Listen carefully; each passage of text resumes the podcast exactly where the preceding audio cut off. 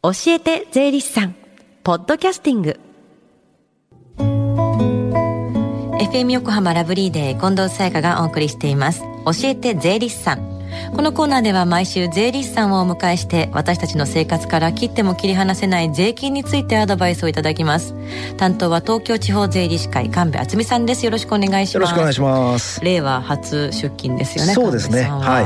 やっぱゴールデンウィークはバーベキューとかされたんですか？そうですね。まあやっぱ10連休もあるんで、さすがに1回か2回は行きました、はい、美味しかったですか？美味しかったです、はい、さあ先週はね給与明細書を見てみようというお話いただきましたが、はい、今日はどんなお話でしょうか？はい、今日はですねマイホームを売った時の税金っていうのをテーマにちょっとお話をしていきたいと思います。はい、まあ、マイホームを売ることになるっていうとですね、まあ、転勤とかですね親と同居をすることになったっていうようなさまざまな事情が考えられると思いま す。はい、マイホームを売るってことはもちろんお金も入ってくるわけですから、まあ、税金、はい気になりますよね。そうですね、まあ、これ売る際にもですね、大きく2つのパターンが考えられます、はい、で1つ目が、売った後この先ほど言った親の実家に同居したりとか、まあ、賃貸の家に住むというような一つのケースです。売った後に、はい、そのケースは税金はかかりますか？このケースだと、まあ、譲渡益のうち、まあ、3000万円までは譲渡所得税っていうのはかかりません。はい、でこの譲渡益っていうのは、まあ、簡単に言うと売ったお金から取得に要した金額を引いた差額になります。はい、で取得に要した金額の計算っていうのは、まあ、建物については経過年数の分の減価償却費っていうのを考慮して計算した金額になります。価値ですよね。そうですね。また仲介手数料とか、契約書に貼った印紙代なども、まあ、売ったお金から差し引けるようになります。はい、でもろもろこの譲渡っていうのはいろいろ条件本当にいろいろあるんですけど、はい、まずこの大前提として、売った相手が、まあ、例えば家族とか親戚、または自分が経営しているような会社に売った場合っていうのはこの3000万円控除の特例は使えないというふうになっております。身内に売った時はその特例を受けられないんだ、控除が。そうなんですよね。これやっぱりいわゆるその他人の方とか不動産屋さんに売った場合っていうのが対象になってきます。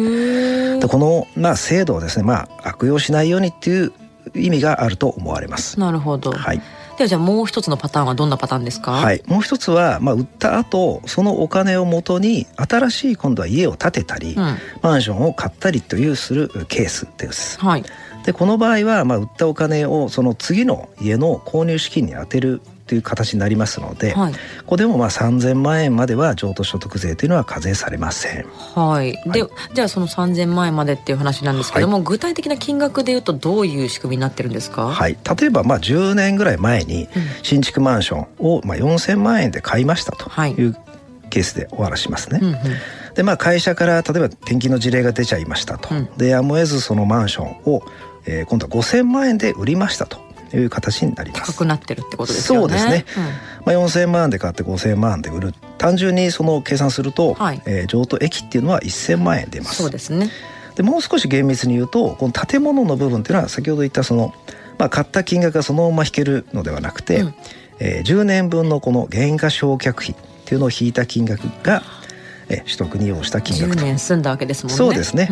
また4000万円で買いましたと、そのうちマンションっていうのはよく土地の方が安いって言われてますけど、例えばですけどこれ土地が1500万円で、建物が2500万円というふうな形で買いましたという形になると、この2500万建物のね2500万円から10年分の減価償却費、まあ本当にこれ単純な数字で言ってますけど、まあ、10年でざっと500万を引いた2000万円が建物の取得費というふうに考えます。なるほど。その価値が下がっている、まあ、減価償却費を考慮するってことですよね。そうですね。でこの取得に要した金額っていうのは先ほど言った土地がまず1500万円、これは変わらないんですよね。で建物が2000万円で合わせて3500万円、で売った5000万円から引いても1500万円の譲渡益ということになります。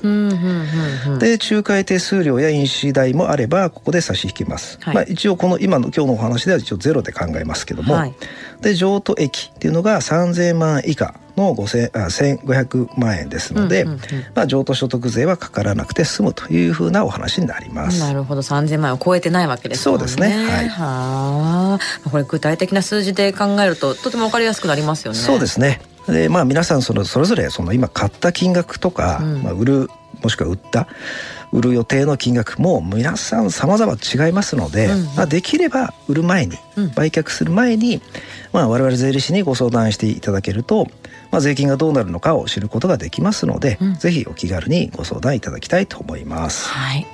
マイホームを売ったけど税金どうしたらいいのかな、もしくは売る予定があるような方は税理士さんに一度相談しておくと安心かもしれませんね。 そうですね、はい、そして最後に聞き逃した、もう一度聞きたいという方、このコーナーはポッドキャスティングでもお聞きいただけます。 FM 横浜のホームページまたは iTunes ストアから無料ダウンロードできますので、ぜひポッドキャスティングでも聞いてみてください。番組の SNS にもリンクを貼っておきます。この時間は税金について学ぶ教えて税理士さん、今日はマイホームを売った時の税金についてお話ししていただきました。神戸さん、ありがとうございました。ありがとうございました。 Deep inside your ears still lingers on the fading sound of footsteps so clear to hear whenever I find you with empty beer bottles in your hand I see someone 4 years old staring back at me. Once you told me you don't know who you are. There are pieces of you lost somewhere along the way. And you've been searching hopelessly in a wrong place. 'Cause they have always been with you.The very start. So many years you haven't been yourself. For many years you've struggled with your own shadow, and now you're slowly getting back on your feet. Slowly, slowly.For many years you haven't been yourself. So many years you've struggled with your own shadow, and now you're here with mirror beds, all the lost pieces together.